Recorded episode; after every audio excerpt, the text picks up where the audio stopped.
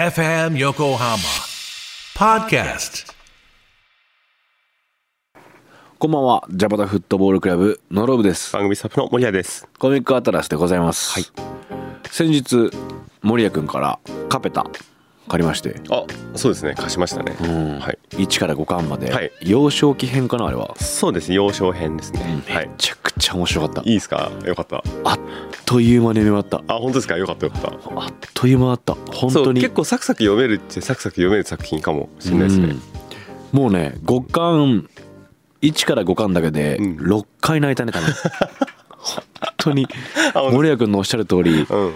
父ちゃんのそうだからあれ大人になって読むとやっぱ結構きますね。来る子供の時はたのただ楽しかっただけだけど、うん、どんどんカペタがさ、はいはいこのカーレースにのめり込んでいって、うん周りの友達もさカペタのことを応援するようになっはて、いはい。そうですね。そういうの見てるともうそうなんですよね。涙ぐんじゃうそうですよね。うんカペタ君のこの成長がなんか成長というか変化というか。変化、うんいいで変化社長がすげえいいそうなんですよね。社この長光放送のね。社長だわ好きなキャラ今そうですね、うんよく分かってないのにすごいこう芯食ったこと言ってくるんですよねそうなんだよねレレースのことよく分かんないのに、うんすごい人としてのねそうですね人生の厚カみペタがさ喜ばないじゃないですか、はいはいあのレースで勝った時に、社長がさあいいですね喜べと応援してくれた人へのお礼だからっていうのもお前が今することは喜ぶことやうん。あれもう、社長って、怒りさ碇ん、社長とってもいいです。そうですね、うん。いや、なんか新鮮だったし、うん森谷くんから勧めてもらって、はいで、カーレースの描写、理解しやすかった。あ本当ですか見やすいですかね、ルールとかも、うんあこういうので勝つんだなとか、はいはいそういうルールがあるんだっていうのが、うんすごい自然に盛り込まれてて、はいはい違和感なく見れたな。そうですねしかもあれ多分ほぼこうリアルにうんそのルールとかも描かれてるんで、うんそのリアルが結構分かりやすいんじゃないかあな、あと、ナオミね。ナオミめっちゃい いわ。直美出てきますもんねはいみ、源ナオミはい源直美ナオミすげえいい。あいついいんですよね。いい 歌舞小学生とは思えない歌舞伎顔歌の舞。伎顔こんなませた小6いるかと思いながいら。ないいない小5かなうん。はうんかなりね直美良かったな直美の社長だね、いはい。好きなキャラはそうですね。直美最後までいいっすよ。あ本当はい最後までっていうこかれまあ楽しみだね今後もバリバリ出てく次る。中学校編か、そうですね。中学生ですかね。はい。うんいやちょっとカペタ、はいすぐ読んじゃいましたね、、はいい。やレコメンドありがとうございますあぜひぜひ今後も読んでください。なんか今回悠々白書の好きなシーン会やるんですけど、うんはいはい覚えてます結構前にうん。ちょっとこのエだピソけード話しましたよね。そううん。そう、やろうよって盛り上がって、んで、ゲストとか入れたいねって、ああ、確かにそんなことも言ってそれ覚えてましたはいはい。見つかんなかったっす。 いっぱいそうですからね、好きな人。ハンターハンターは読んでるとか、はいはい。みたいな人が多くてうん、悠々白書を熱烈に語れるっていう友達がいなかったんでうん、逆に、もう皆さんからたくさんメールあそうですね。うん聞いてみまし来たね。てますし、はいあの僕のインスタグラムでアンケート機能っていうのがあって、はいはい皆さんに「有百書好きなシーン何ですか?」って聞いたりしたんで今日はたくさん皆さんのうん。好きなシーンを紹介します、あ、いいですね。んお願いします。まあ、森谷君は読んだことないと思うんですけど、はい、まだ読めてないんでちょっとすけど想像してもらって、はい熱だけお伝えして、はいまあどっかのタイミングできっと読むと思うんでう「ん有、白書」そうですね。うんハンターハンターも読まなきゃと思いつつ。そうですね、なんで今日はね、えーこの企画、うんやります、はい。あなたの悠々白書の好きなシーンセリフキャラ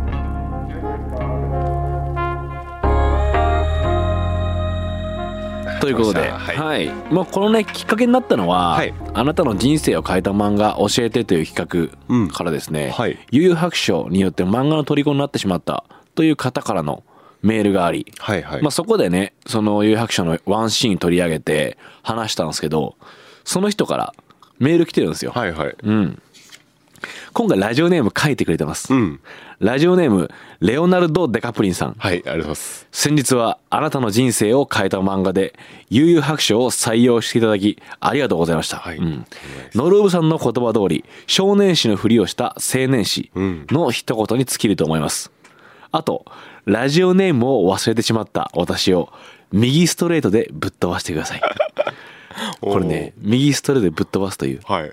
あるんですよ名シーンがはいはいなるほどはい、ユースケが頭の中で唱え続ける、はいはい。心を読める相手がいて、うん。その心を読める相手に、ユうスケが自分の行動を読まれてるみたいな。はいはい。で、お前の思惑なんかお見通しだって言って、ユうスケの頭の中見たら、右ストレートでぶっ飛ばすしか頭 になるほど。そう。で読んでても、ユうスケのパワーとスピードが速すぎて、うんえー防げないみたいなはいはい話があるんですよ。へえ。で、こういうちょっと粋なことをね、入れてきてくれてますね。ごいな。なんかレベル高いな。なんかそ の、はがき職人としての。続きやりますよ。はい。前回私の好きなシーンは、比叡としぐれの戦闘シーンとお伝えさせていただいたので、はいもう一つ。暗黒武術会編での六妖怪チームと対戦時の中 VS ユースケのナイフエッジデスマッチです。おうこれ最高なんですよね。はいはいバトルマニア同士でもある中とユースケならではの決着方法。説明はユースケ好きのノロウさんに任せ ます。シーンの画力も最高ですと。はいありがとうございます。うんこれね、ナイフエッジデスマッチっていうのがあって、え2人が自分の足元に、えーナイフを置くのよ。はいはいカンカンって。そのナイフとナイフの間で殴り合い続けるの。ほう、なるほど。、で、どっちかがそのナイフより後ろに足を置いてしまったら、負んけ。うん。その範囲より後ろに下がってしまったら負けっていう決着方法なの。はいはい。で、僕はこのシーンが僕も好きで、だからあの、LINE グループとかでさ、んなんか飲み会の場所決めようとかさ、はいはいなんかごにゃごにゃなってる時にはいはい送っちゃう。 決着はナイフエッジデスマッチ で。あそうそうそれ、遅れたカット方はどうするんですかそれ無視されるおおよだ。ってそうですよね。はい。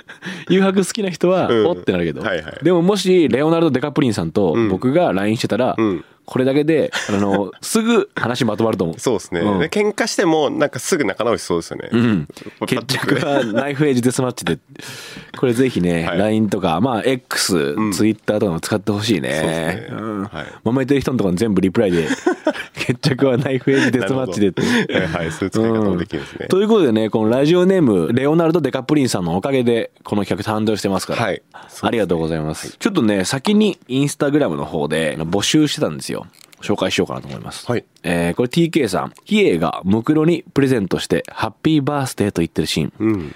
これも最高です。おーはい。額縁に飾りたいぐらい最高です。へえ、そうなんだ。うはん。次ね、ケントさん。い。明日、ヒットスタジオに戸川淳が出る。これですおね。ーいつきっていうキャラと潜水っていうキャラのはいはいこう出会いのシーンなんだけど、うん。そのいつきっていうキャラは妖怪なの。で、潜水は妖怪を退治する。うんまあ、ユースケみたいな感じ。はいだから潜水がどんどんこう、えー妖怪を倒していく中で、はいいつきが待ってくれと。一、うん日。明日ヒットスタジオに戸川淳が出るんだっつって、うん妖怪にも感情があるんだって、潜水がびっくりするというか、へえ。そういうシーンなんですよ、はいはいこれ素晴らしいシーンなんでね、読んでほしいですねそ。こは感動するとこなんですか感動するっていうね、痺れる。へえ。その潜水が変わるきっかけになった、うん妖怪も生きてるんだってん感じる瞬間、へえ。いいんですよ。そうなんだ。描き方も洒落てるんでねへ、ーこれはいいシーンですよね。はい。えー大樹さん、比叡が青龍を秒殺するシーン。 比叡人気なんですよね。へえ、そうちななみんにだ。こんな感じです。はいはい。うん、秒殺してます。もうバラバラにしてます。圧倒的なっはいてことですか瞬殺。比叡はやっぱ瞬殺しますから。はいはい。 比叡かっこいいんですよ。うん。うん。他には MCU さん。 MC さんは、はい。桑原の汚え奴らにも筋通して勝つからかっこいいんじゃねえか大将ですね。ああ。いいですね。かっこいいですね桑原、好きそうだね、桑原好。きなんか好きかもしれないですね今一番今から好きかも今のところちなみにリーゼントです。ちょっとああいいで すねそう昭和な感じもね嫌いじゃないですね好き好きです次ね、はいえーゲルピローさん、はいゲームマスターとクレマの戦い、それとグルメからアニジャが出てくるところ。これいいですねう。ん潜水編ですね。はいはいはい、こちらも。あ、これもいいですね。クラマの、うんお前は死にすら値しない。ああなんかこれ聞いたことあるかもうん有名ですか有名ですそうですよねはいああ聞いたことあるかもしれないクラマかっこいいんですよね。はいはいこれ、アキテルさん、キーガーさんも同じシーンを、あれですね、いはいピックアップしてくれてますね。クラマもいいんだよな。うんこの後のメールも、各キャラのことをこう思い浮かべながら、ぜひ皆さん、お聞きください。はい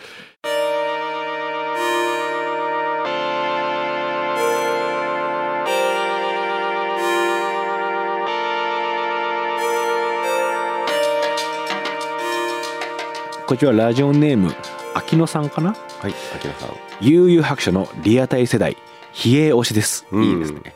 楽しい企画楽しみにしています。ありがとうございます。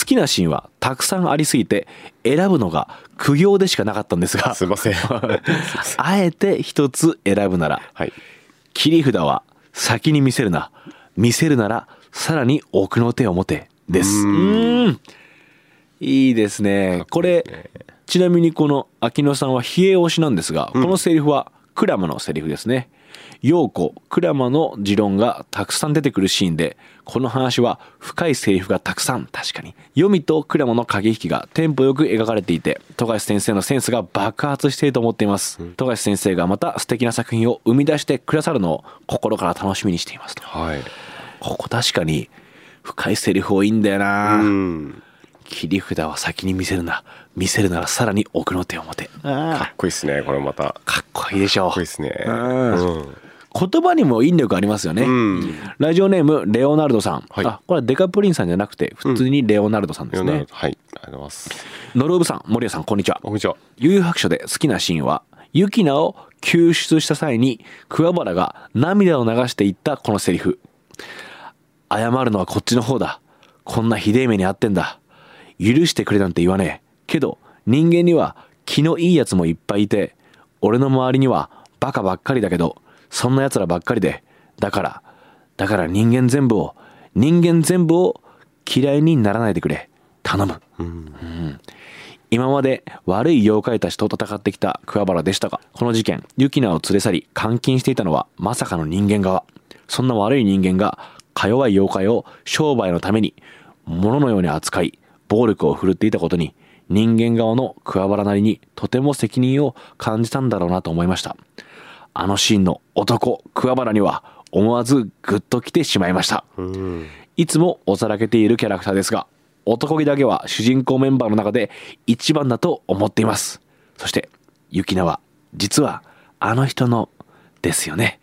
ネタバレになるので控えますと。おえー何誰の何新鮮ですね。はいいや、桑原、このセリフいいんですよね。うん。桑原もすっごい熱い男、優しい男で、ん人間にはいいやつもいるんだってこう、レオナルドさんがおっしゃるように、これまでね、妖怪が敵だったんで、悪に見えてたんですけど、うんそうじゃない妖怪もいるよねっていうのが、今回のこの回でわかるんですうよ。んで逆に人間側もすごい醜悪な、うん凶悪な奴らがいて、最低な奴らなんですよ。へえここのボスの名前、タルカネ・ゴンゾーってのが いて、なんかもうそのスター・ウォーズのジャバザ・ハットみたいなはいはいやつなんです。んそいつが醜悪すぎて、ううんんここで言う桑原のこのセリフっていうのはこうグッときますよね。へえ男気あるよな、桑原は。かっこいいなかっこいいんですよ。かっこいいですうねん。ラジオネーム、なゆたんとはばたんさん。はいじゃあノーロブさん、いつも楽しく聞かせていただいています。ありがとうございます。僕は仕事で子育ての相談を受けることがあります。ノルブさんがしっかり先生方の話を受け止めて、その上でちゃんと自分の思いも込めた質問をされているのを聞いていると、話の聞き手としてすごく参考になります。おええありがとうござい ます。だって、えーっておかしくなあいごめんなさいはい、な何それあそうですかやめてくださいよ、その、ええーって本。当にっ ていうはいこれからも気持ちが温かくなる放送をよろしくお願いします。おはい任せくだあさりいがと。うございます僕の悠々白書の好きなシーンは、玄界から霊光玉を受け取ったユウスケが苦しむ中、必死にユウスケのもとに水を運ぶプーの姿です。わかおるーボロボロになりながら水を運ぶプーに気づいたユウスケが覚醒するシーンは、悲しみ、怒り、愛などがぐっちゃぐちゃに混ざった喜怒哀楽だけに収まらない感情をとても鮮烈に表現されていると思います。うーんおーいいですよね。プここーっていうのはなんか霊獣みたいなキうんャラがいて、まあ可愛いマスコットキャラっぽいんですけど、まあずっとユースケの周りにいて、あるタイミングで、ユースケがもう宿敵であるトグロ、弟に勝つには、その玄海、師匠が持ってる霊光玉っていう、流派を受け継ぐタイミングで受け継がれるもの、はいその玉を受け入れないとトグロには勝てない。うんでその玉が体が入ると一晩中切り刻まれるようなうん痛みに襲われる、でユースケはそれに耐えなきゃいけないみたいなプーが苦しそうなユースケに水を運んでくるんですよなるほどもうねグッときちゃうんですよ、うんでこの覚醒してユースケがトグロに勝てんのかっていう風になっていくという、うんなるほどそれでも力の差があるどうすんだユースケというはうーんいいですね褒めてもらったから2倍嬉しいですねですねのろぶさんは気持ちいいでしょうね。 はい。次。ありがとうございます。えーラジオネーム今虫さん、はいのろぶさん森谷君こんにちはこんにちは私はクラマが大好きなのでクラマが怪盗と戦う回で、ラストクラマの変顔を見て怪盗が笑ってしまうシーンが大好きです、うんちょうどクラマは後ろ向きで読者視点からはその変顔が見られないのでいつも変顔なんてしたことのないイケメンで優しい王子様キャラなクラマが一体どんな変顔をしたのか今でも気になって気になって仕方ありませんうーん、なるほど。そこは描かれてないってことなんです、ね。描かれてないんですなよるほど。確かにクラマはこれまでもうとにかくクールうん。もう冷静沈着絶対慌てない、うん。でも超美男子なんですよその美男子が変顔で笑わせるっていう、うん。この潜水編本当に好きなんだよな僕もえー、そうなんですね。うん暗黒武術界までがかなり少年漫画してるんですよ、うん。もうトーナメントみたいなバトルはいはバトルバトルっていうところからその潜水編はちょっと頭を使うというか、うん。単純に力が強いやつが強いんじゃなくて、うん。特殊なバトルが見れる回なんですようね、ん。そこからがめっちゃ好きですね僕はえー、うん面白そうだな。セリフもいいし、はい大人っぽくなっていくんですよ話が最後のメール、えーラジオネーム泉区のショコラさんはい、こちら。私が好きなシーン暗黒武術界でユウスケの力を引き出すためにトグロ弟に「花は桜木男は桑原ただじゃあやられねえ」と言って桑原がトグロ弟に立ち向かうシーンに男気を感じてかっこよくて大好きですうん。そうなんです。やっぱり一番人間らしい男で、ユウスケが力出せるならってことで、んトグロ弟、うん絶対働かないんだけど、うん桑原が行くんですよ。はいはいあいいんだよなみんなやっぱめっちゃ読んでるんですね。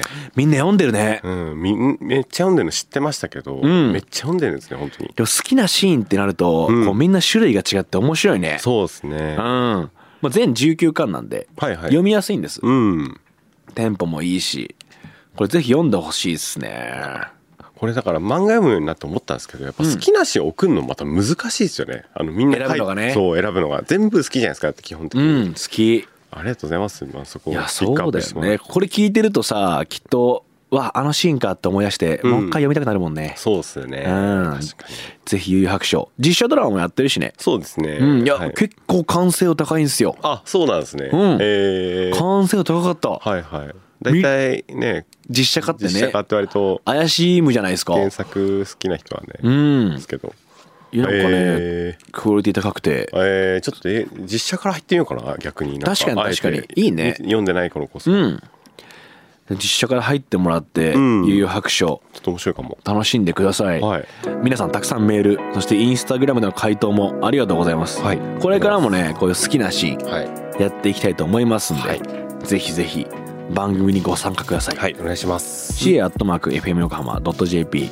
こちらまでメールお待ちしてます。はいあなたのお悩みに漫画で処方箋やあなたの人生を変えた漫画などなど各種企画やってますんで、はい送ってくだおさい願い。します。そろそろリスナーネーム決めないとね。あ、確かにあの結構序盤の方に決めようとしてて、うん。はい。 2023年中には決まるんじゃないって言ってたけそうど、ですね。決まってなかった ね。今最有力はただたかでしたっけな んか。い伊能伊能さん、あね、伊能さんね 森谷君が自分で言ったやつでしょ忘れてないですから僕は。ただたかでしたっはけ、い、たとかだ言って伊能さんね。まあただたかちょっといいよな、はいなんか ただたか。でもただたかネームって毎回言わなきゃいけないでたしょだたか、あ、そうですね。ただたかネーム。えもし伊能さんが、うん神奈川出身ならありだったねああ、そっか。うん残念ながらちちょょっと調べっるとただたかはないとは思うんですはけいど、はい。ぜひリスナーネームもはいこんなのがいいんじゃないってのを送ってください、はいお待ちしておおりま待すちしてます。はいということでお送りしたのはジャパタフットボールクラブのロブと番組スタッフの森谷でした。ありあしたがとうございました。